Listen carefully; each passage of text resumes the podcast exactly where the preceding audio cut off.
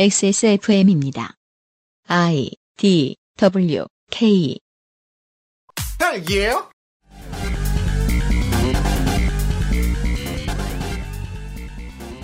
시 10월의 청취자 여러분 반갑습니다. 저희들은 9월에 여러분들을 위해서 어, 가짜 뉴스를 돌아보고 있습니다. 유승균 PD고요. 윤세현 에디터입니다. 네, 안녕하십니까. 저희는 아직 9월에 있습니다. 네. 어, 어르신들 잘 만나고 계신지 모르겠습니다. 음, 안 만나시는 게 제일 좋고요. 네. 네. 헬마우스님입니다. 안녕하세요. 헬마우스입니다. 네. 저희들은 잠시 후에 어, 남은 많은 분들이 보셨을 유튜브를 가지고 돌아오도록 하겠습니다. 그것은 알기 싫다는 정치사회 전문 책 구독 서비스 마키아벨리의 편지, 강력한 체내 흡수율 평산네이처 야왕데이 야왕나이트, 8시간 대로낸 프리미엄 한방차 덧쌍화, 마구 긁고 노는 케미하우스 애견 매트에서 도와주고 있습니다. 야, 좀 펴, 펴. 어디 불편해? 아, 어제 벨리 댄스 처음 나갔거든. 보기보다 힘들어. 벨리? 당신의 문 앞에 배송되는 정치 마키아 벨리? 의 편지 선정위원이 선정한 이달의 책 독서의 깊이를 더해줄 가이드북 독서 모임과 강좌 할인권까지 세상을 보는 자신만의 시각을 갖는데 도움을 드릴 수 있어요 마키아벨리의 편지 구독은 액세스몰과 정치발전소에서 덕지리님, 카인이 무슨 뜻이에요? 구약 성경 창세기에 보시면요. 카인이랑 아벨, 아벨? 당신의 문 앞에 배송되는 정치, 마키, 아벨? 리의 편지. 선정위원이 선정한 이달의 책, 독서의 깊이를 더해줄 가이드북, 독서 모임과 강좌 할인권까지 저자와의 대화와 특강도 준비되어 있어요. 정치발전소, 임금님께 진상한 전통 방식 그대로. 현대인에 맞춘 프리미엄 한방차 더 쌍화 헬로 동지들 가짜뉴스를 hell로 보내 헬마우스입니다. 모멸감을 주고 모욕감을 주고 치가 떨리게 하는 거 거짓말 좀 하지 말란 말이야 이 새끼야 대단한 얘기가 아니에요. 가짜뉴스 만드는 유포자수는 너무 많고 그 새끼를 아무렇게나 만들어도 다 퍼뜨려주고 저 오물들을 치우려면 누군가는 오물통 속에 뛰어들어서 그 오물을 뒤집어쓸 각오를 해야 돼. 가짜 뉴스 확인 과정 헬마우스 코너 팟캐스트 에디션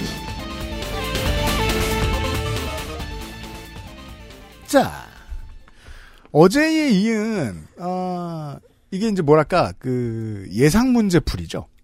그렇죠. 네. 제가 문제 은행입니다. 그렇죠. 예상 문제 중에서, 어, 기출률이 높은 그렇죠. 두 번째 문제. 예. 이, 이게 이제 그거랑 비슷한데요. 저도 아이템을 찾을 때, 어, 문제은행에 갑니다. 문제은행이라는 그렇죠. 보통 이제 신의 한수나, 네. 어, 성대준 TV나, 윤서인 윤튜브나, 뭐 이런 채널들을 몇 개 돌다 보면, 음. 어, 최근에 어떤 문제 출제 경향이 보이거든요. 게다가 그렇죠. 이게 그, 헬마우스식 방역법이 이제 잘 알려져 가지고, 음. 이 가짜 뉴스 말씀하시는 분들, 이렇게 그, 짤 같은 거 나오면, 보던 분들이 얘기합니다. 저거 어디서 보고 베꼈구만. 저 부분이 똑같네, 그래. 이러면서. 그래서 이게 뭔지 다 이게 그 본질을 꿰뚫고 계시는 분들도 취미 삼아 보세요, 또. 아, 요즘 그 트렌드를 반영하고 있다. 네. 확률 높은 기출 문제. 스웨덴은 한국처럼 안 하고도 방역에 성공했다. 네. 그 최근에 어떤 경향이 뭐냐면 음. 이 가짜 뉴스맨들도 나름의 시장의 적응기를 거쳐가지고 좀 자리를 잡으면서 네. 소위 이제 제가 몇 번 말씀드렸습니다. 이튜, 이슈 유튜버로 이제 자리를 잡는 과정에서 아, 성재준 TV처럼 네 자기네 어떤 나름의 프로토콜을 만들었어요. 네. 하방하면서. 그렇죠. 음. 그게 이제 주로 보수 매체들의 기사 혹은 뭐 타이틀 이런 이제 필요한 부분들을 잘라가지고 자기 영상의 신뢰도를 높이는. 이거 팩트다. 그렇죠. 어, 기사, 봐, 봐, 기사 그대로지 않냐. 그렇죠. 봐라. 이 활자화된 이 문자를 봐라. 네. 이거는 사실이다. 내가 손글씨로 쓴 게 아니야. 그렇죠. 그렇죠. 그건 좀 어? 오래된 방식이죠. 네. 이런 방식으로 이제 많이 활용을 하는데 그 대표적인 선두주자가 이제 성제준 TV 그렇군요. 이고요. 어, 이 성제준 TV를 비롯한 최근의 유튜버들이 많이 활용하고 있는 보수 매체에 나왔던 기사 내용에 스웨덴이 등장합니다. 그렇습니다. 어, 일단 한번 들어보시면서 왜 스웨덴인지를 감상해 보시겠습니다. 공포 분위기를 조장하고 있는 한국과는 다르게 스웨덴은 어떻습니까? 계속해가지고 no mask를 고집하고 있습니다. 4월까지만 하더라도 난리가 난 것처럼 보였습니다만 6월 초부터는 계속해가지고 감염자 수가 줄고 있습니다. 프랑스, 네덜란드, 독일, 벨기에, 스페인 그리고 이탈리아 등 대다수의 지금 국가들에서 감염이 다시 증가하고 있지만 스웨덴 같은 경우는 어떻습니까? 바람직한 감소 방향으로 향하고 있죠. WHO에서도 마찬가지로 어떤 얘기가 나옵니까? lockdown이 없는 스웨덴식 방역 세계가 따라야 할 모델이다. 이런 얘기 얘기가 지금 나옵니다. 약간 어, 일단 오랜만에 들으니까 참 반갑고요. 네, 반갑고 되게 말투가 약간 빨라졌네요. 어, 그리고 굉장히 정확하지 않습니까? 네. 인토네이션, 인토네이션이 되게 좋아졌는데? 그리고 그, 이게 이제 오랜만에 들렸어요. 이 음계가. 도, 시시시시시시시시시시시시 도. 그런 다음에 이제 그런 거 있더라고요. 아까 들어보니까. 대다수의 이런 거 있더라고요. 세 개가. 아, 도, 시시시시시시시, 도. 아, 이제 제가 음감이 안 좋습니다. 아무튼, 아이, 오랜만에 듣는 이 보컬. 네. 어, 저도 약간 그 감정이 드네요. 오랜만에 들으니까, 어, 전달력이 굉장히 좋은 편이구나. 이, 어, 저는 네. 딱 틀고 앞에 공포 분위기를 조장하고 있는 한국과는 다르게 이 부분 들었을 때, 네. 어, 뭐 뉴스인가 싶었어요.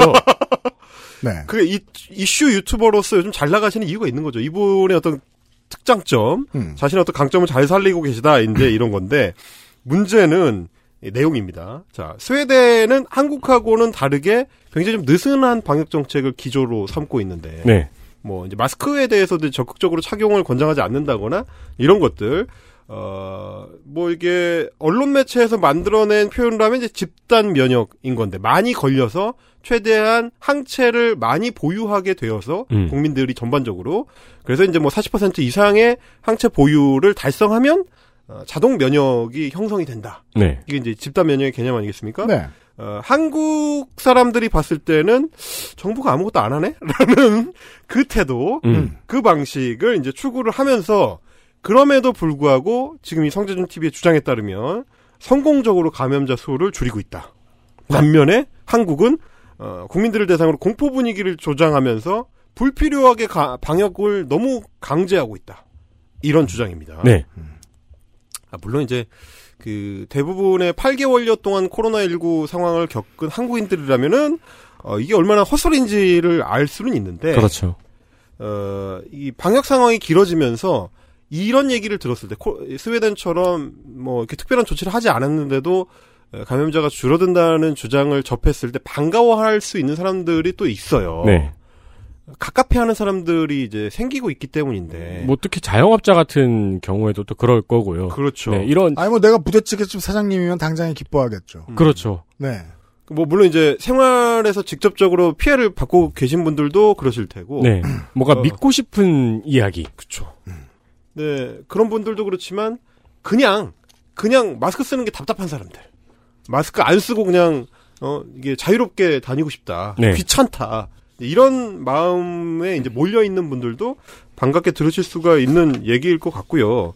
그렇다면 우리는, 어, 따져봐야죠. 과연 스웨덴에서 하는 것처럼 하는 게 한국 방식보다 더 효과가 있느냐. 진짜 스웨덴은 한국보다 훨씬 자유로운 일상을 누리면서도 방역에 성공하고 있느냐. 사실 우리 청취자 여러분들은 다 아실 만한 문제인데 네. 알만한 거하고 그 가서 붙는 거하고 네. 어르신하고 얘가 다릅니다. 이거는 이전 기출 문제보단 난이도가 조금 높네요. 왜냐면 약간 좀 찾아봐야 돼요. 이거. 예. 그리고 이거는 겐토로 때릴 수가 없습니다. 이거는. 이거는 저기 그 뭐 당숙이나 네. 삼촌이나 이런 분들이 술 드시고 하시는 얘기라기보다는 그렇죠.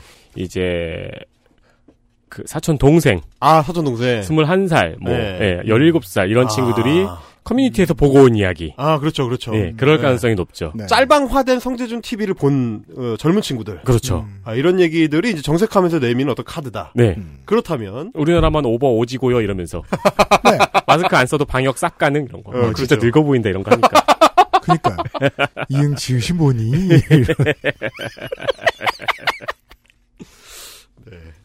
알겠습니다. 그 일단 그러면 어, 스웨덴이 정말 잘하고 있는 거야. 이게 네. 그좀 전에 저희 유피디님께서 말씀해 주셨지만 우리 청취자들이라면 당연히 대부분 기본적으로 알고 있는데 저도 방송 준비하면서 놀랐던 게 뭐냐면 실제 수치를 막상 보면 또 달라요. 네. 이게 대략적으로 알고 있는 거랑. 충격이 심합니다. 네. 이게 27일 시점으로 봤을 때 스웨덴의 코로나 확진자 숫자가 전체 확진자 숫자가 9만 1천여 명입니다. 네. 그리고 코로나로 인한 사망자 숫자가 5,880명.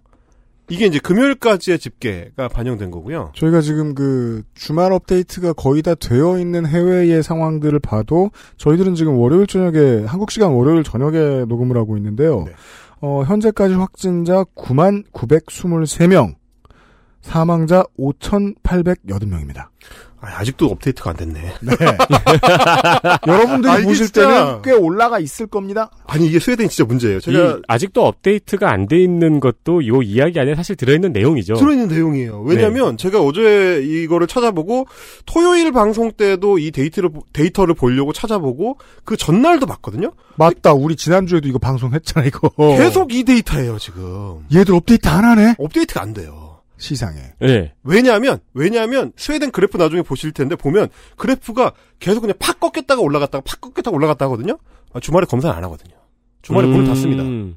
그러니까 이게 한국식으로 표현하면 지금 이미 패닉 상태 아, 이거라고 어, 봐도 약간 좀 다른 게 네. 스웨덴은 민간과 아, 관공서를 있어요. 비롯하고 아 그럴 수 있죠. 맞아요. 그래서 시스템대로 돌아가고 있는 게 맞아요. 네. 근데 병의 입장에서는 바이러스의 입장에서는 기다려주지 천국입니다 지금. 아 그렇죠. 행정부의 세팅이 이거라는 거죠, 스웨덴은. 기본 세팅이 그거예요. 네. 네. 금토일을 다 검사를 안 하더라고요. 네. 그러다 보니까 업데이트가 빨리빨리 안 되는 문제가 있어서 우리랑 아예 이제 접근 태도 자체가 다른 거죠. 네. 그래서 이거를 만약에 확진자, 아, 코로나 사망자가 현재까지 스웨덴이 5,886 6천여 명인데, 에, 인구가 1천만 명이거든요? 네. 한국의 5분의 1입니다. 음. 그거를 우리로 바꿔서 표현해 보자면, 우리는 지금 현재 사망자가 3만 명이라는 얘기예요. 네. 근데 이 정도 수준으로 코로나 관련 사망자가 나오면, 한국 정부는 이 방역 정책을 밀고 갈 수가 없습니다. 그쵸. 그러면은 보수 언론이라든가 유튜브에서 진짜 하고 싶은 말들을 하겠죠, 이제. 난리가 나겠죠. 네. 정권 퇴진했어요. 어, 무너집니다, 무너집니다. 음. 견딜 수가 없어요. 아니 근데- 무슨 저 군인이 휴가 갔다 오고 3일이네 4일이네 그것까지 안 가도 돼요. 네. 정권. 때려 잡았을 겁니다. 성공적으로. 방역 실패라고 대문짝하게 쓰고. 네. 근데 한국 상황이랑 대비를 해보면 방역 실패라고 당연히 썼을 사람들이 스웨덴 사례를 가져와가지고 잘하고 있다라고 얘기하니까 저는 좀 황당할 수밖에 없는 거고 음. 자 이거를 예, 다른 나라하고 이제 비교를 하기 위해서 인구 대비로 비교를 하기 위해서 데이터를 좀 뽑아봤습니다. 자 10만 명당 코로나 19 사망자 수로 비교를 하면 어떻게 되느냐? 그렇죠. 스웨덴이 현재 상황에서는 58.22명이 됩니다. 10만 명당 사망자. 네, 58.2명입니다. 예. 이것이 얼마나 높은가를 보죠. 자, 이게 지금 이탈리아가 59.24명 정도 되거든요. 어제 이탈리아는 제가 기- 예, 발원지예요. 예. 유럽의 지금의 코로나 사태를 야기한 말하자면 네. 발원지였던 국가인데 그 이탈리아 수준으로 높은 겁니다. 지금 사망자가. 프랑스 대환란이거든요. 네. 48.1명입니다. 스웨덴보다 낮아요. 음. 근데 더좀좀 이렇게 알아보고 쉽게 비교를 하자면 음. 이웃 나라들이랑 비교를 해야 돼요. 그렇죠. 처한 환경이 비슷한 스- 스칸디나비아 스칸디나비아 삼국을 예, 봐야죠. 삼국들. 자, 덴마크가 10만 명당 사망자가 11.20명입니다. 오히려 확실히 낮습니다. 네. 5분, 5분의 1이죠. 자, 핀란드 6.19명. 확실히 낮습니다. 9분의 1이고요. 자, 노르웨이가 4.98명. 12분의 1입니다. 네. 이렇게 비교하면 바로 옆 나라고 보통 다른 세계인들이 칭할 때 스칸디나비아 3국이라고 통칭하는 나라들이랑 비교해도 10배씩 높은 이런 엄청난 수치거든요. 야, 이거는 국경을 폐쇄할 상황이네요, 옆 나라에서. 이 정도면 사실. 그렇죠. 네. 예. 가까이 가지 마. 그렇죠. 그런 상황입니다. 같은 상황에서 27일자, 9월 27일자로 한국의 10만 명당 사망자는 0.78명입니다. 아, 이렇게 낮아요? 한 명이 안 돼요? 비교가 안 되죠. 0.78대 몇? 58.2. 네. 여기서 이걸 지금- 비교하겠다는 겁니다. 이걸 지금 스웨덴을 칭찬하는 게 이게 말이 되는가. 음. 네. 아, 저는 막 인지 부조화가 올라 그러는데. 그 사실상 우리가 저, 저첫 시간에도 말씀드렸습니다만은, 어, 우리가 더욱 빨리, 어, 이 안정적인 상황을 벗어나서 지옥 체험을 하고 싶다. 체험 테마파크를 만들 때가 아니다. 네. 이런 주장이에요. 어, 아무것도 안 하자. 이런 거니까요, 사실. 네. 자, 그러면 스웨덴 내부적으로는 어떨까를 또 봤습니다. 자, 스웨덴이 이제 사망자가 많이 나오는 이유가 5월, 6월에 워낙 이제 폭발적으로 확진자가 많이 나오고 그때 양로원 같은 어떤 취약 시설을 놓쳤기 때문에 그렇죠. 그때 사망자가 좀 집중적으로 많이 발생을 한 문제다. 라고 주장하시는 분들이 있습니다. 예. 그래서 지금은 좋아지고 있으니까 어, 뭐, 모범, 모범 사례로 꼽을 수 있는 거 아니냐, 이제 이렇게 얘기하시는 분들이 있어요. 실제로 5월, 6월하고 이제 비교를 해보면은 좋아지고 있는 건 사실입니다. 그래프를 제가 이제 하나 가져왔는데, 어제, 어제 일자로 이제. 저희가 지금 보고 있습니다. 예, 자른 그래프입니다. 보시면 5월 달하고 6월 달에 걸쳐서 폭발적으로 신규 확진자가 증가를 했다가 하루 1,500명도 넘었다가 네. 전반적으로 지금 6월 이후로는 어, 7월 이후로는 좀 꺾여서 이제 안정적으로 내려온 그런 그림을 그리고 있긴 해요. 그 안정이란 무엇이냐? 9월 24일 기준 하루 417명의 확진자입니다. 이게 말하자면 서울시에서 발생하고 있다는 얘기예요. 천만 명이니까 인구가. 그렇죠. 네.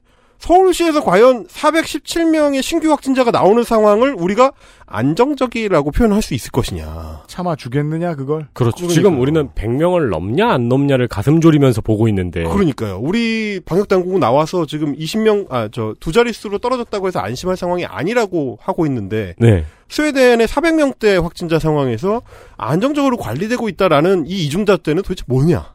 그왜그 이재갑 교수의 힘 빠진 지 오래된 목소리 있잖아요. 네. 지쳐버린. 네, 100명 이내로만 확진자가 줄어들면 그나마 어떻게 이런 417명? 그러니까 말이죠. 이게 어 확진자가 좀 줄어들어서 안정세였다고 하는 스웨덴의 8월 상황만 해도 네. 200명, 300명씩 꼬박꼬박 나왔었거든요. 그렇죠. 그런 거랑 비교하면 한국이 얼마나 훨씬 더 안정된 상황이냐라고 좀 생각을 해봐야 되고 예. 그 그래프 상황을 좀 보실 필요가 있어요. 음. 어, 스웨덴 같은 경우는 5월, 6월에 폭발적이었다가 전반적으로 좀 이렇게 그 뭉개진 현재 상황인데 한국은 어 전체 그래프를 보면 2월 달에 신천지 관련된 집단 감염이 폭발했을 때 치솟죠. 삐죽 올라오고 네. 그 뒤로는 거의 평지 수준으로 파- 평평하게 이렇게 유지가 되다가 잠깐 언덕이 생깁니다. 8월 중순에 동산이 생깁니다. 동산이 네. 산- 산은 아니고요. 음. 오름. 예, 뒷동, 아, 오름. 그렇죠. 이때가 이제 광화문발 집단 감염, 광화문 집회발 집단 감염이 나와서 위험하다라는 신호가 감지될 때, 네. 네. 그때 다른 나라 같았으면 이제 이거를 못 막아서 이렇게 쭉 올라갔을 텐데, 음. 한국 방역 당국은 이걸 찍어 눌렀습니다. 네. 와, 근데 이 두 번째 그래프는 진짜 무섭네요. 첫 번째 신천지 그래프 때 삐쭉 올라온 거는 네.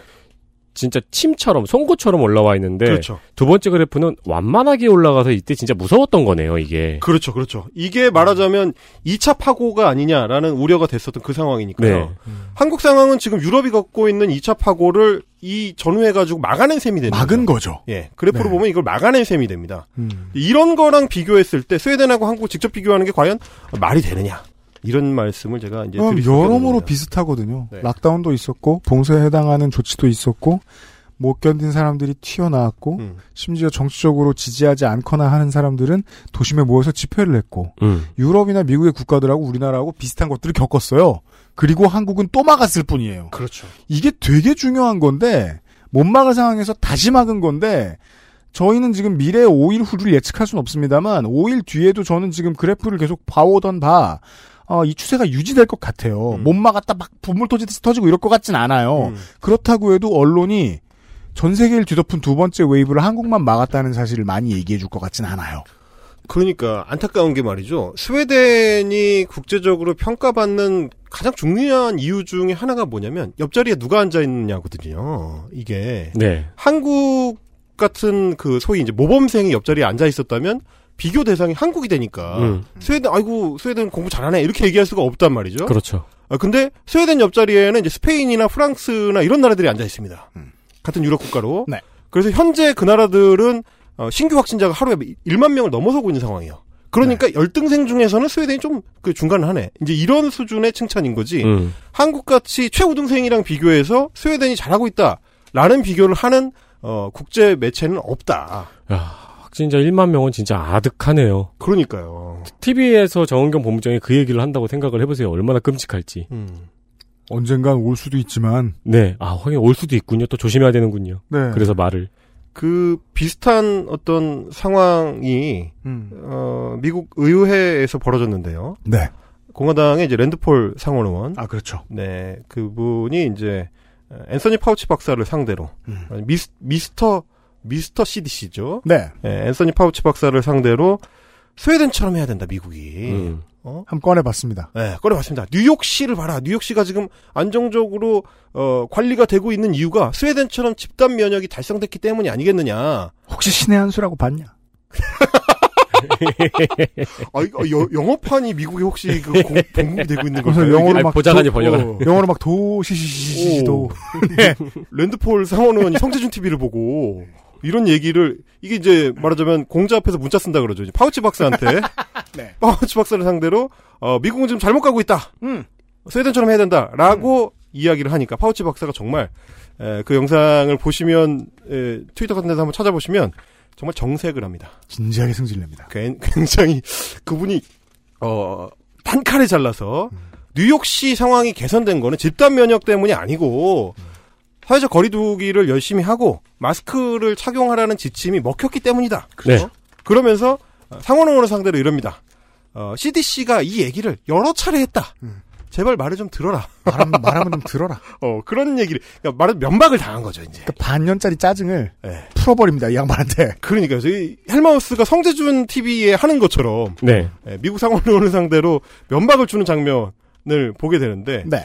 예, 우리 가짜 뉴스들도 어, 엉뚱한 그 스웨덴 사례를 들고 와가지고 뭐라고 하지 말고 음. 제발 어, KCDC 정경 청장의 말을 좀 들었으면 좋겠다. 음. 정말이에요. 어렵게 말할 필요 없어요. 그, 그, 어, 정책상 풀어놓고 아무것도 안 하겠다는 거는 어른들 순서대로 먼저 보내겠다는 뜻입니다. 그 참고로 파우치 박사한테 스웨덴 모델을 따라가야 한다는 랜드폴 상원 의원도 의사더라고요. 네. 안과 의사요. 그 동네 친구들 너무 빨리 보내가지고 그 저 부조 낼 돈도 없어가지고 나한테 전화할 거면 그렇게 해라. 그렇죠. 예. 음. 이렇게 말씀하시는 게 좋겠습니다. 네. 예. 아, 근데 이제 친척 어른한테 그렇게까지 또 얘기를 하기가 좀 쉽진 않, 않지 않을까요? 속으로 해야죠. 왜냐면 그거는 이제 뭐 아버지나 뭐저 네. 저뭐 할머니 이런 사람한테 네. 아 네가 죽을 거면 해라. 이거보단 낫기 때문에. 네. 그렇죠. 네. 어, 부조를 아끼시려면 예. 예, 이런 얘기 하시면 안 된다. 그러니까 돌아가시고 승질내기 없기 이런 거 이런 거보단 낫다. 그렇죠, 그렇죠. 네. 아, 자, 세 번째 기출 문제. 왜냐하면 이제 드디어 나오고 있어요. 야, 이게 드디어 나옵니다. 드디어 왜- 왜- 그 사실 3월부터 생각했어요. 아, 네. 언젠가는, 언젠가는. 정치적 의도를 가지고 그렇죠. 먼저 나서는 용자가 있겠지. 네. 청장을 건드리려고 하는 사람이 있겠지. 그렇죠. 이게요. 어 실제로 최보식 기자처럼 믿습니다 사람들이. 네. 자 질병관리청과 음. 아, 의료진과 공무원들이 그리고 많은 사람들이 최선을 다했기 때문에 문정부가 개꿀 이렇게 생각하니까 음. 다음번 대선이 왔을 때 어떤 미쳐 돌아가는 누군가가 여길 건드릴 거예요. 그렇죠.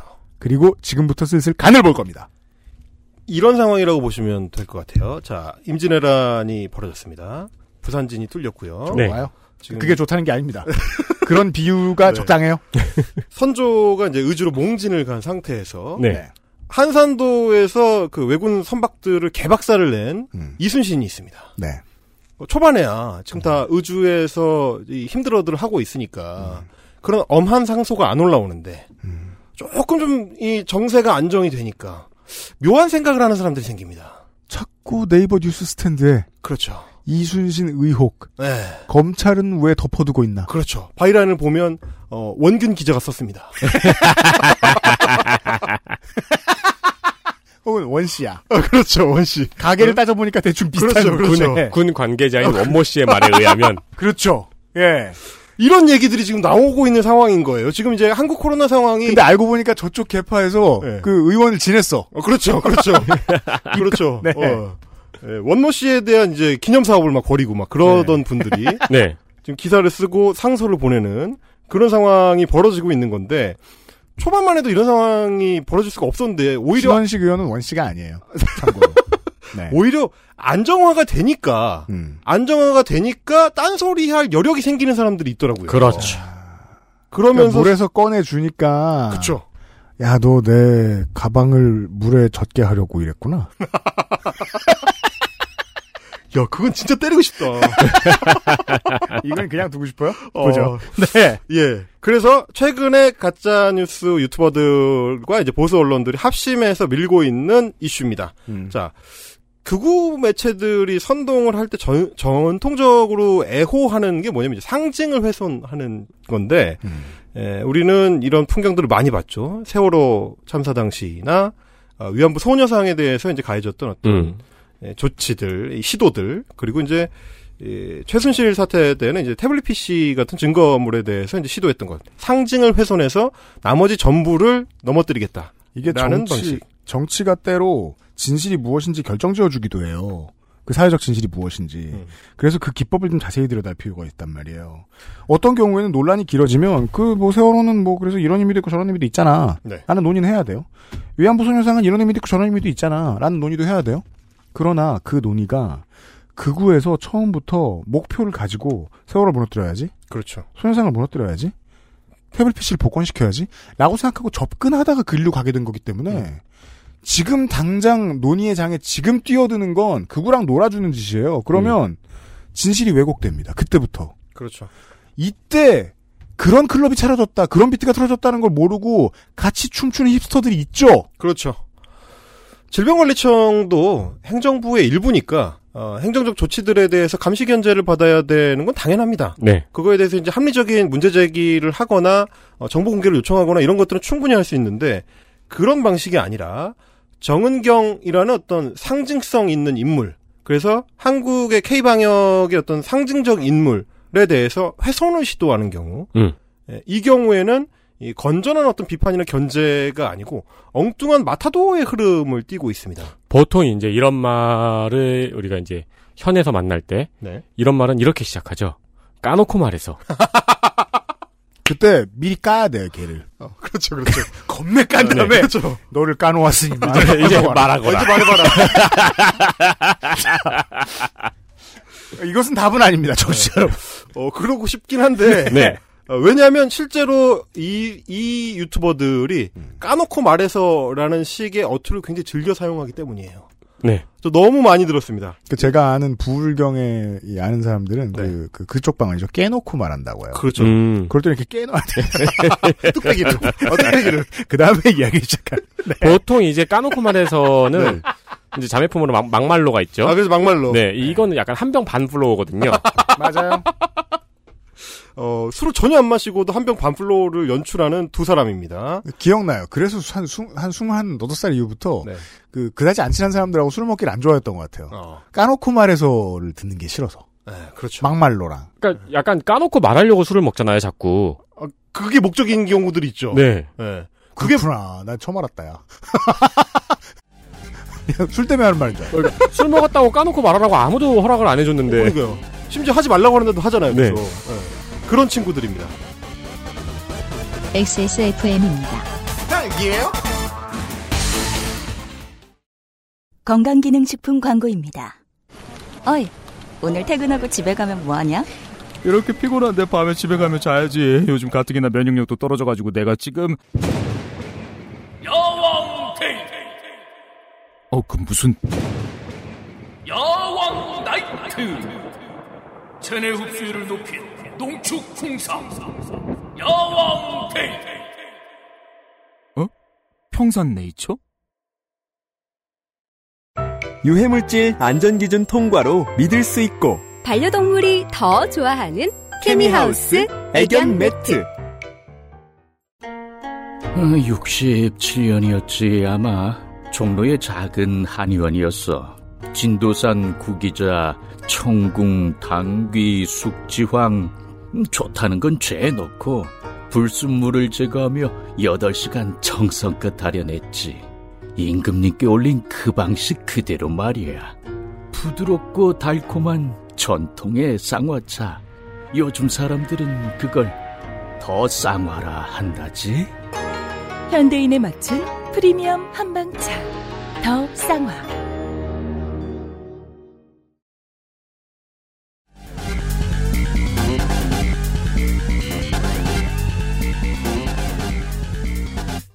딸기예요? 성재준과 어, 윤서인이라는 두 명의 유튜버가 심지어 한 사람 한 사람도 에, 한국 사회 입장에서는 버겁기 그지 없는데 아, tandem. 두, 둘이 퓨전을 해가지고 사회적 부담을 두 배로 만든. 네. 제가 이제 이런 경우에 이제 멍청함과 멍청함이 만나면 멍청 escalating이 일어난다. 그렇죠. 아, 시너지. 이 시너지가 폭발한 유튜브 채널이 이제 인라이트 스쿨이라는 아무도 인정하지 않은 사단법인이 있습니다. 아 진짜요? 어, 인라이트 스쿨이라는 유튜브 채널을 둘이 만들었어요. 네. 그래서 한 사람은 교장이고 한 사람은 교감입니다. 음. 네, 이 두 분이 어, 어차피 목적은 뭐 원래도 혐오를 퍼뜨리는 게 목적이었기 때문에 네. 어, 두 사람이 나란히 앉아서 경쟁적으로 혐오 발언을 쏟아내는데 이번에 제가 준비한 영상에서는 그 혐오 발언의 대상이 정은경 청장입니다. 한국 방역의 이순신을 향해서 쏟아내는 예, 무려 제목부터가 예, 영상 제목부터가 정은경의 노화 능력입니다. 아, 청취자 여러분, 이게 트는 저희 입장에서도 되게 듣기 싫어요. 그럼요. 아, 항상 요거 틀 때마다. 부담스럽죠. 네, 이게 백신입니다. 네. 그러니까요. 그 고통을 잠깐 나눠지시면 네. 제가 요즘 그 우리 의사 선생님한테 자주 듣는 말이 있죠. 잠깐 따끔. 네. 음. 그, 이, 이 음성 파일은, 어, 이번에 이제 친척 모임에서, 예, 좀 연령대 있으신 분들은 아니고, 에, 사촌형이 어렵게 취업에 성공해서 득이 양양한 상태에서, 아, 그럴 수 있어요. 에, 득이 양양한 상태에서 나를 향해 훈계를 하는 네. 이상한 소리라고 생각하고 들으시면 될 것 같습니다. 보죠. 정은경 본부장의 코로나19 100일. 아, 이런 얘기까지 나오네요. 못 봐주겠어, 난 솔직히. 이 사람이 늙는 거랑 우리랑 무슨 상관이냐고 도대체. 그러니까 염색을 안 하고 이런 거랑. 어. 심지어 머리 염색을 안 한 거는 본인이 안 한 거잖아요. 음. 이건 좀 컨셉을 잡았다고 나는 의심도 가. 약간 만약에 자기가 염색을 하면은 또 공격을 받지 않을까 이렇게 생각할 수도 있을 것 어. 같아요. 이 시국에 네가 무슨 뭐 미용을 하고 있냐 뭐 이런 식으로. 아, 뭐 그렇죠, 그렇죠. 네. 그래가지고 이런 말이 나온 겁니다. 이게 현직 의사가 쓴 글인데 영웅 정은경? 정은경이 뭐가 영웅이냐? 염색 안 한 거랑 브리핑 밖에 더 했냐? 아, 완전 노빠꾸. 이거 이게 본질이잖아요. 그렇죠. 정 청장이 중국발 입국을 막았나? 마스크 중국 수출을 막았나? 여행 상품권을 막았나? 임시 공휴일을 막았나? 음. 그러니까 아무것도 한 게 없다는 얘기예요. 그렇죠. 현실적으로 이성적으로 따지면 뭘 했냐 이거죠. 음, 거기 나와가지고 카메라 앞에서 불쌍한 표정 지으면서 뭐 읽은 거. 그거 말고 뭐 했죠? 솔직히 대답하기 어렵죠. 그렇죠. 와, 이거 리듬 되게 잘 맞추네요? 아, 편집은 잘했어요. 어, 둘이 리듬을 네. 되게 잘 맞추네요. 요게 이제 편집, 저, 저희도 이제 이런 방식의 편집 예전에 많이 했었는데, 이 리듬 단위로 계속 쪼개가지고. 네. 잘게 쪼개는 거. 네. 여기 들을 때는 착착 감기거든요, 이게. 그러게요. 그리고 그 이제 그저께였나요? 들었던 말씀을 다시 한번 자 짚읍시다. 정은경 본부장은요. 그 그때 자세히 안 만들었 안 말씀드렸으니까 짧게 좀 짚을게요. 아, 7시에 일어나서 집무실에 나가서 전날 특이 사항을 검토하고 8시 반에는 다부처 합동 영상 회의를 하고요. 10시 반에는 중대본 팀별 상황 보고를 하고 주요 보고를 하고 지시를 하고 11시 반에는 역학조사 브리핑을 하죠. 12시 반에서 30분 동안 점심을 먹고요. 1시에는 전국 방역 상황 내용, 네, 전국 방역 상황 내용을 검토하고 정례 브리핑 검토를 한 다음에 2시에 브리핑을 하고 잠깐이에요. 3시에 질의응답을 합니다. 후속 조치 지시를 하겠죠. 4시에는 복지부와 중, 저 중대본의 부처별 영상회의 전체 회의를 합니다. 6시가 됐어요. 밥 차가 합니다. 7시가 되면 중대본 합동회의를 합니다. 9시에는 회의 내용을 총정리합니다. 하루 종일 회의가 많았거든요. 그렇죠. 그 다음에 내일의 방역 체계를 수립하는 회의까지 끝냅니다. 네. 그러면 밤 12시가 된답니다. 그러니까 어 사실은 굉장히 참혹한 인식 수준이에요. 이 방역을 총괄하는 사람의 하루 업무라는 게 브리핑만 하겠습니까? 그럴 리가 당연히 없죠. 내일은 우리가 어떤 방향성을 가지고 방역 조치를 추가로 취하고 어디서는 힘을 빼고 어디서는 더 힘을 주고 이런 거를 매일매일 매일매일 매 순간순간 결정을 해야 되는 사람인데 그 사람이 하는 일이 브리핑밖에 없다? 아 이거 너 얼마나 천박한 수준의 인식입니까? 그러니까 자기 눈에 보이는 게 브리핑밖에 없으니까 이런 사람이 그런 소리 하죠. 야, 논문 쓰는 게 뭐가 어렵냐? 아, 그리고 또 그, 좀 인생 살아보면, 이렇게 생각하는 사람은 실제로 그 자리에 가면 이렇게 일해요. 아, 맞아요. 그렇죠. 네. 나는 그렇게 할 사람이에요. 보통. 그래서 제가 유튜브에서 제일 많이 하는 마무리 멘트 중에 하나인데 좀 남들 하는 것처럼 노동을 하면서 살 생각을 해라. 네.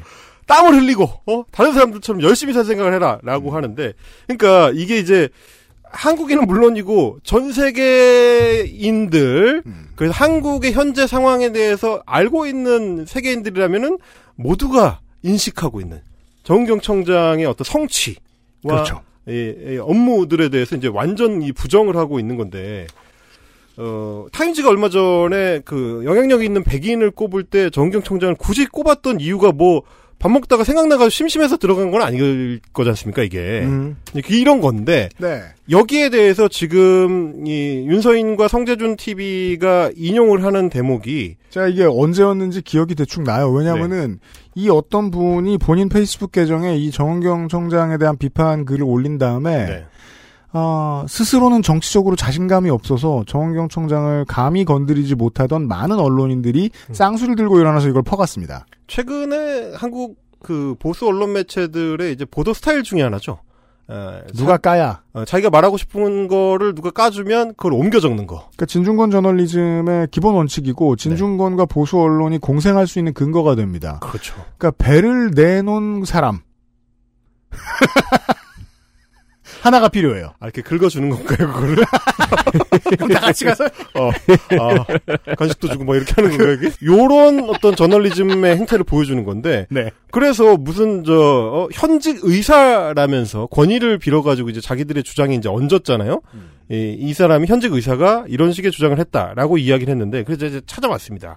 어, 어 찾아봤던 이분이에요. 이제, 굿모닝 닥터라는 페이스북 계정을 운영하시는 분인데, 그 보수 언론에서도 많이 인용이 돼가지고 뭐 이제 이야기는 대체로 그 얘기입니다. 정은경 청장이 한 일이 브리핑밖에 더 있냐라는 얘기고 내용을 잠깐 읽어드리죠. 중국발 입국을 막았어. 마스크 중국 수출을 막았어. 그러니까 그 청장더러 외교를 왜 안 했냐고 뭐라고 하고 있어요. 쇄국 청장이 아닌데. 에, 이게 마스크 중국 수출을 막을지 여부는 이제 산자부 장관이 결정할 문제죠. 여행 상품권을 막았어. 어, 이건 이제 기획재정부고요. 임시공휴일을 막았어. 아, 이건 대통령입니다. 총리, 예. 염색 안 한 거랑 브리핑한 것 이것 가지고 K방역 영웅 민망하지 코로나 검사율도 인구 대비 세계 100번째 하나도 못 들더만 질본이 모범을 보여야지 국민들에게는 물리적 거리두기 하라며 이렇게 모여서 임명식하면 되냐? 자, 글 전체를 봐도요. 의사가 꺼낼 수 있는 전문성은 나온 적이 없어요. 그냥 띠꺼움만 많아요. 그렇죠. 어, 그래서 진짜 의사인가 싶어가지고 제가 또 찾아봤습니다. 그랬더니 의사는 의사인데, 어, 아까 이제 랜드폴 상원 의원이 안과 의사인 것처럼. 그렇죠. 어, 이분은 정신의학과 전문입니다. 아니, 안과와 정신의학과가 무슨 잘못이 있겠습니까? 그러니까요. 우리가 아는 훌륭한 선생님들을 떠올려 보세요. 네, 그럼요. 어, 그러니까 전공으로 접근을 신중해야 된다는 건 당연한데 사실 그 범주도 뛰어넘었어요. 그냥 일베들이 하는 말 가지고 아무렇게나 비판을 했는데 의사라는 이유로 받아준 거 아니에요. 그렇죠. 이거는 받아 쓰고 싶었던 언론들이 갈증을 가지고 있었다는 게 가장 큰 문제인 거예요. 이런 이런 사람은 언제든 나타, 나타날 수 있는데. 그러니까 이 글에 의학적 근거는 하나도 안 나오니까. 어차피 사실 현직 의사가 쓰나, 어, 집에서 심심했던 유튜버 헬마우스가 쓰나, 효과는 같은 거죠, 이 사람들 입장에서는. 이게 병장 회의 받아쓰기하고 똑같은 겁니다. 너무 듣고 싶었던 말이 나와 주니까 그냥 버선바로 달려간 거예요. 그렇죠. 그런데 이런 식의 타이틀, 그러니까 현직 의사라는 네. 타이틀만을 집착적으로 노리는 게 또 이런 보수 유튜버들, 예, 극우 유튜버들 혹은 가짜뉴스 유튜버들의 특징이기도 합니다. 이 맞습니다. 윤, 서인을 비롯해서 가짜맨들이 초기에 코로나 발생 초기에도 중국인 입국 금지 같은 어떤 프로파간다를 주장할 때 음. 어, 사실 방역 전문성이 없는 현직 의사들을 인용해 가지고 잘못된 권위를 세우려고 했던 경우가 많아요. 음. 대표적으로 저 헬마우스 채널하고 한창 논쟁이 붙었을 때는 자기들도 의사 아는 사람 있다면서 음. 이분의 그 전화 인터뷰를 영상에다가 삽입을 했는데 네. 노환규 전 의사 협회장이었습니다. 그래서 의협 회장 출신이다 이러면서 엄청 강조를 해서 했는데 어, 이분은 흉부외과 전문의시고요. 네. 예, 감염내과하고는 아무 상관이 없습니다. 그리고 또 즐겨 인용하는 게 또 최대집 현 의사협회장인데 어, 이분은 심지어 어, 전문의가 아니라 일반 의- 의십니다. 그러니까 지들 아플 때는 안 까고 이비인후 까고 잘 찾아갈 거면서 그럼요. 이 상황에서만 이렇게 까고별 안 하고 그냥 의사로 뭉뚱그려요 전문가라고. 아니 생각해보세요. 제가 방송 작가인데 오늘 뉴스에서 코로나 방역 상황과 관련된 인터뷰를 집어 넣어야 되는데 감염내과 출신이거나 역학과 출신이 아닌 그런 의사를 섭외를 했다? 전 잘립니다. 있을 수가 없는 일이에요. 네. 그러니까 원래 방송 작가가 좀 잘 잘리긴 하지만 이게 방송 작가 아니고 PD였어도 견책감이다. 어, 그러니까요. 네. 어쨌든 상황과 관련된 어떤 전문성을 가지고 있는 사람을 근거로 내세워야지 아무 상관이 없는 사람을 자기가 좋아하는 말을 해준다고 해서 자기가 듣고 싶던 말을 해준다고 해서 어, 문재인 정부를 공격하는 발언을 해준다고 해서 무작정 인용하는 거 이게 진짜 엉뚱한 짓인 거죠 이게. 음. 아마 근데 이거 퍼가는 기사들도 분명히 확인했을 거예요. 무슨 과 의사인지. 아, 그 왜냐면 페이스북 페이지에 들어가면 대문에 적혀 있습니다. 네. 어, 그 물은 답을 알고 있다처럼 프로필은 답을 알고 있거든요. 이 굿모닝 닥터 이렇게 써 있습니다. 굿모닝 정신건강의학과 의원. 이게 의도적으로 누락을 한 거죠. 안타까운 그렇죠. 지점이 네. 있어요. 한화 이글스 팬. 미드도 좋아해요. 네, 미드광. 하나 이글스 팬이고 미드 좋아하는 분은 저희 패널 중에도 한 분 계시지 않나요? 그니까 말이에요. 안타까운 일입니다. 단단히 교육시키겠습니다. 최근에 어차피 방송이 재밌더라니 어쩐지. 정신이 나갔을 거야. 네, 여튼. 그러니까 이제 어, 이분이 의사라는 타이틀을 달고 원래는 했어야 되는데 안 했으니까 정은경 청장이 잘못했다라고 늘어놓는 모든 주장이 거의 다 가짜뉴스의 파편들이거나 이미 기각이 된 주장들입니다. 그렇죠. 중국인 입국 금지, 뭐 중국으로의 마스크 수출 문제, 어, 광화문 집회발 재확산을 부정하기 위해서 이제 여행 상품권 때문에 뭐 발생을 했다느니 실제로는 발행도 안된 네. 여행 상품권이니 무슨 임시 공휴일 때문이니 이런 주장들. 없던 일에 대해서 누명을 씌우는 거죠. 그러니까 이게 이런 말을 하고 싶으면 야 정은경 본부장이 솔직히 뭘 했어란 다음에 올바른 바 그렇죠. 올 거면은 네. 뭐 확진자 검사를 했어, 뭐 동선 확인을 했어, 역학 조사를 했어. 다 했잖아요. 이걸 다 안 했으면 이 말이 맞죠. 그렇죠. 이 말은 못 하는 거예요 스스로도. 그러니까요. 그 사실 근데 제가 이 방송 준비하면서 제일 한심했던 게 뭐냐면 저 한심한 얘기를 이 뭐 그냥 사회면 기사로 인용 보도를 하는 것도 한심하지만 심지어 어 중앙일보 같은 경우는 논설위원이 칼럼에서 인용을 합니다. 그래서 제목이 뭐냐면 어, 장세정의 시선이라는 칼럼인데요. 한계 뭐 있나 말들은 정은경 대통령의 영웅에서 진짜 영웅이 되려면 이런 식인 겁니다. 그러니까 이이 칼럼의 주장은 정은경 청장은 어, 진짜 영웅이 아니다. 문재인 대통령만 좋아하는 사람일 뿐이다. 이런 식의 주장을 유튜브에서 하던 주장이 에, 주요 매체로 아, 성재준 윤서인을 그 목에 삼아 내려왔군요. 이 재확산이 된 거죠, 이게. 네. 그야말로 코로나 아, 퍼지듯이. 이 칼럼 제목은 저희가 이번 주에 봤던 칼럼 제목 중에서 가장 훌륭하네요. 정말 본인의 시선만 다뤘네요. 내 시선. 네, 나, 나 네, 내가 나의 본, 시선이네요. 내가 본 것. 어. 어, 그거 그 일기 아닙니까? 일기. 옛날 일기 쓰는 그 일기 써준 법을 가르쳐주는 그런 게 있었죠. 그러니까요. 본 것, 들은 것, 느낀 것. 아니 그러니까 우리가 이거를 다시 한번 평가를 해보자면 이 사람들의 주장처럼 정 청장이 아무것도 한 게 없는 게 아니라 사실은 전 세계인이 모두 인식을 하고 있지만 K 방역의 성과 자체가 사실은 정은경하고 겹쳐지는 건데 어, 이 성과 말하자면 정은경이 진짜 한 것에 대한 예, 뭐 이제 가장 어떤 세련된 평가, 명확한 글이라고 하면 저는 최근에 타임지에 그 영향력이 있는 백인 선정된 거에 대해서 문재인 대통령이 이제 소개글을 썼습니다. 정은경 청장이 이래서 선정된 것 같다라는 소개글에 아주 잘 표현이 돼 있습니다. 좀 읽어드리자면 이렇습니다. 최초의 여성 KCDA 청장이자 예방의학 전문가로서 정 청장은 조직의 즉응력, 즉시 대응 능력을 향상시켰다. 코로나19 유행 6개월 전에 미상의 대규모 감염병 확산에 대응하는 매뉴얼을 만들도록 했고 정교한 비상대응 계획에 대한 훈련을 실시했다. 알베르카미의 패스트에서 베르나르 리웨는 역병에 맞서는 유일한 방법은 단정함이다 라고 말했다. 나는 정청장의 단정함과 혁신이 코로나19 시대 이후의 시대에 아, 코로나19 이후의 시대로 나아가는 이때 전 세계에서 코로나19에 맞서 힘겹게 싸우고 있는 수많은 정청장과 같은 사람들에게 그리고 전 인류에게 영감을 줄 수 있는 훌륭한 본보기라고 생각한다. 자, 이 저혈암과 고혈암 사이에는 단계가 겁내 많아요. 그래서 저혈암과 고혈암은 만나기가 좀 어렵습니다. 서로 멀어서. 서로 존재 자체도 잘 모르죠. 제가 그 둘을 만나게 해주는 게 그나마 제 능력 중에 하나예요. 네. 보자고요. 우리 저 성윤 듀오도 그 말을 네. 했고 굿모닝 닥터도 그 말을 했어요. 염색에 집중합니다. 음. 저혈암의 특징입니다. 내가 이미 띠꺼워. 난 이미 확증 편향이 미운 쪽에 박혔어. 그러면 상관없는 부분이 띠껍다는 걸 말하는 걸 부끄러워하지 않아요. 그리고 오히려 강조합니다. 진중권 씨도 이거 정말 잘합니다. 이거 진중권 씨의 반개인데요, 사실상. 네. 이거 진중권 씨가 젊었을 때 뿌려놓은 씨앗의 반개인데 이걸 이렇게 말하죠? 그러면 저열한 미움이 내 안에 싹 트고 있을 때 그걸로 위로를 받는 사람들이 있습니다. 나도 싫은 사람 보면 코끝을 보면 싫고 발끝을 보면 싫거든요. 그렇죠. 그러니까 유피디님 입장에서 이야기를 한다면은 저 사람이 정치 성향이라든가 말하는 게 보기 싫은 거랑은 아무 상관없이 신은 신발까지 신거 싫거든요. 그렇죠. 네. 성가비가 늦어. 그럼 난 중절모가 싫어요. 근데 그건 전 진짜 선우를 못 가리겠어요. 중절모가 싫은지. 현 싫은지. 이건 또, 또 미학의 문제로 또 발전하기 때문에. 네. 예.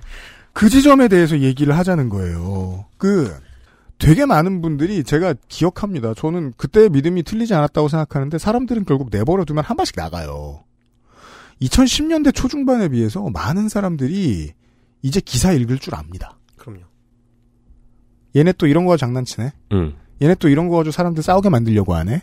상당히 많은 사람들이 알아봅니다. 네. 그전엔 안 그랬어요. 근데 앞으로 이 지점으로 나가야 된다고 생각해요.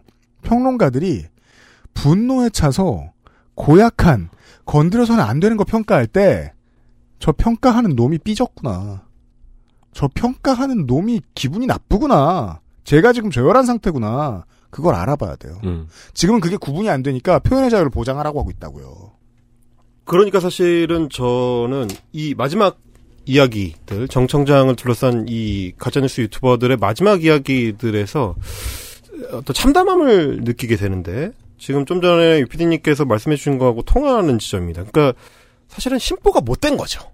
네. 그래서 어 다른 사람이 추앙받거나 뭐 칭찬받거나 혹은 뭐 평가를 제대로 받거나 어 그래서 다, 다른 사람들의 사랑을 받는 거 음. 그게 싫다.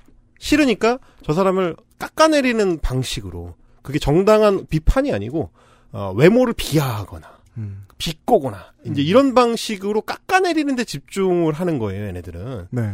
그래서 결국은 그거를 발화해서 최대한 많은 사람들한테 들려줌으로써 그 영상을 시청하고 공감하는 사람들을 나랑 같은 수준의 저열함으로 끌어내리는 거죠. 그렇습니다. 그걸 목적으로 하는 영상이기 때문에 제가 이제 유튜브 채널까지 만들어가면서 이걸 반박을 하고 있는 건데 말하자면 저런 치들의 저런 치들의 어떤 기본적 스탠스는 어, 자신의 저열함이나 자신의 천박함이 아니라 그게 인간의 속성이다.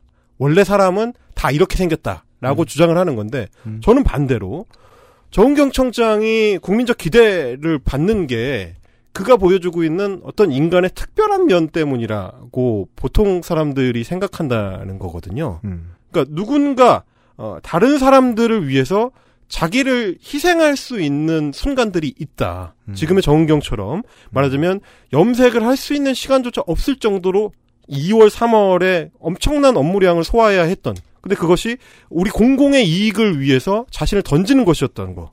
그런 게 어, 남을 위해 자신을 내려놓고 희생을 감수하기조차 하는 게 어떤 인간의 숭고함이고, 누군, 누구든, 노동하는 사람이라면 누구든 한순간은 그런 태도를 가질 수 있는 인간의 속성이기도 한 건데, 저치들은 그걸 인정할 수가 없는 거죠. 네. 내가 그렇지 않으니까, 남들도 다 나랑 똑같다. 이 고결함의 차원을 저열함으로 분석해 보자고요. 왜냐하면 윤과 성이 이 방송을 들어주길 바라면서 그들을 이해시키고 싶은 마음이 있어요. 정은경 청장은 사실 염색할 시간이 있었을 때 안 하는 거겠, 시간이 있었는데 안 하는 거겠지. 약해 보이려고, 힘들어 보이려고. 맞는 말이에요. 네. 왜? 미디어 스타라는 건 본인이 파악하게 돼요. 저열함의 코드로 고결함을 분석해 보자고요. 미디어를 보는 사람들이 이 사람이 하는 말을 믿고 이 사람이 하는 말대로 따라가면서 같이 고결한 결과를 낼 수 있게 돼요. 그러자면 일관된 코드를 보여줘야 되죠. 범용성이 높은 누구나 이해할 수 있는 염색 안 하는 건 좋은 선택이에요. 네. 허영 때문이 아니에요. 우리가 말을 안 해도 통할 수 있는 어떤 프로토콜을 만들어내기 위한 또 하나의 언어의 표현 방식인 거예요. 미학적인 감각을 가지고 대화 아닌 대화를 하고 싶으면 고결한 방식은 이런 방식입니다. 저열하게 해석해도 동일하게 해석할 수 있다는 거예요. 네. 사실 염색을 안 하는 건 저는 그리고 정은경 본부장 개인의 이미지를 미학으로 보여주는 게 아니고 어, 현재 상황과 정부의 태도를 동시에 보여주는 코드잖아요. 네.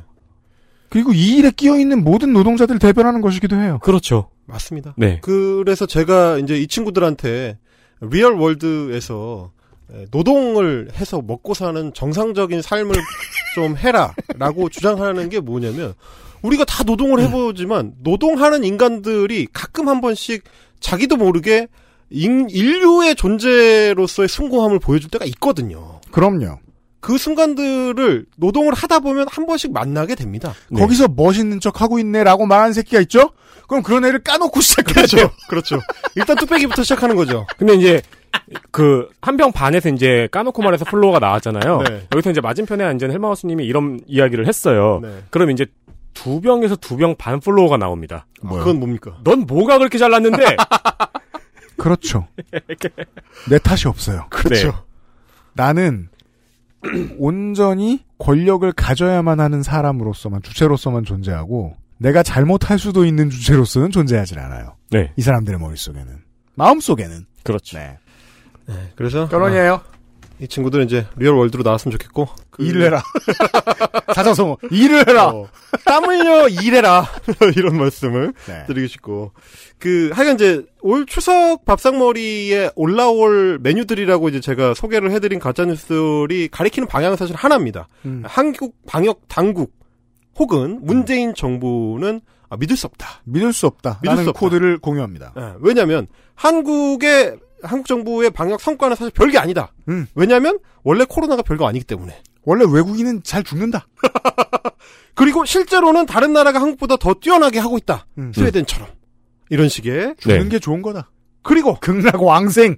한국 조치 이거 바로 그렇기 때문에 음. 한국 정부가 지금 우리한테 하라고 하는 협조하라고 하는 방역 조치에는 협조할 필요가 없다. 이건 무슨 얘기냐? 10월 3일에 집회할 거다. 죽는 게 낫다. Better off dead. 그, 저기 나는 안 나갈 거니까 여러분은 나가세요. 어, 그렇죠, 그렇죠. 저는 유튜브를 지켜야 됩니다. 어, 그거 잘하시는 게 우리 윤튜브입니다. 네. 그 페이스북에 이제 그 광화문을 내려다 보면서 식사를 하는 사진을 주로 잘 올립니다. 네. 네. 여러분들 힘내주시고요. 이런 거를 잘 올립니다. 보통 이렇게 패턴이더라고요. 뭔가 정의로운 척 말을 막 하다가 약간 밀리는 것 같다 싶으면 지 잘 사는 거 올리더라고요. 아 그래요? 네. 어. 타조 모드일 때 주로 이제 먹을 게 올라오죠. 네, 먹을 게 네. 올라와요. 뭐, 난 이렇게 맛있는 거 먹으면 잘 산다라는 걸 보여주고 싶어서 노력하더라고요. 그렇군요. 하나의 그 리트머스 시험지입니다. 그게 원래 래퍼들이 쓰던 거였거든요.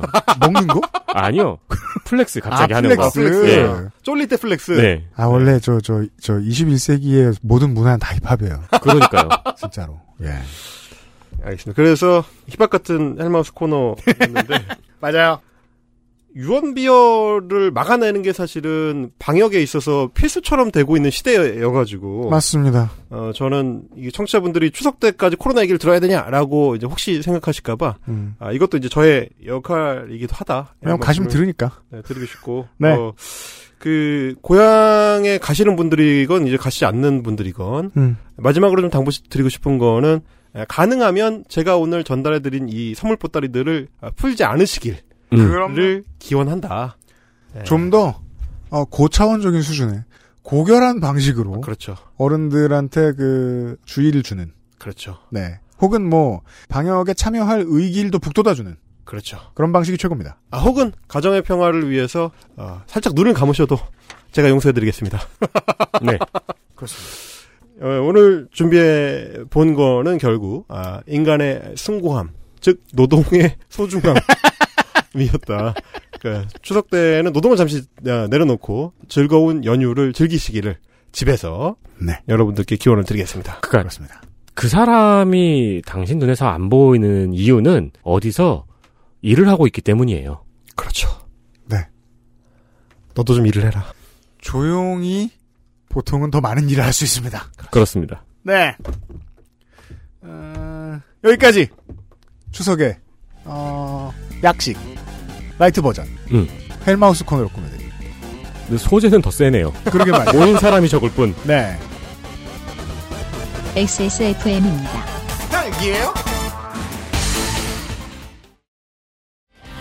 매달 집으로 배송되는 이달의 책 독서의 깊이를 더해줄 가이드북 특강 독서 모임 강좌 할인권까지 정치발전소가 제공하는 정치사회 전문 책 구독 서비스 마키아벨리의 편지 액세스몰과 정치발전소에서 구독하실 수 있습니다. 우리 아이들에게 꼭 필요한 거? 유해물질 안전기준 통과로 믿을 수 있는 미끄럼 방지로 넘어지지 않게 안전하게 음식물을 흘려도 잠깐 실례해도 쓱 닦아주면 그만. 강한 내구성과 보건력으로 짓궂은 아이들도 거뜬하게 어? 갖고 싶어? 사람과 함께 동물과 함께 케미하우스 애견 매트 올 추석엔 당신을 위해 엑세스몰에서 야왕 테이트 어떠세요? 추석맞이 그것은 알기 싫다 시간이었습니다. 383회 들어줘서 감사합니다. 이상하게 거의 매번 그 연휴 한복판에 여러분을 만나게 됩니다. 그 알실이 날짜를 네. 지켜도. 네. 아 그래서 다음 주에는 평소처럼 멀쩡한 모습으로 만나 뵙도록 하겠습니다. 네. 네. 목요일에 다시 인사드리도록 하지요. 네, 그때까지 당근마켓에서 스팸 올라온 거 많이들 수확하시고요. 그렇습니다. 네, 샴푸, 비누 많이 올라올 겁니다. 파밍 하시고요. 그렇습니다. 네. 네. 두 개 샀습니다. 윤세민 일타고 유승균 PD였습니다. 헬마스님하고 같이 인사드리죠. 안녕히 계세요. 감사합니다. 감사합니다. XSFM입니다. I D W K 딸기예요?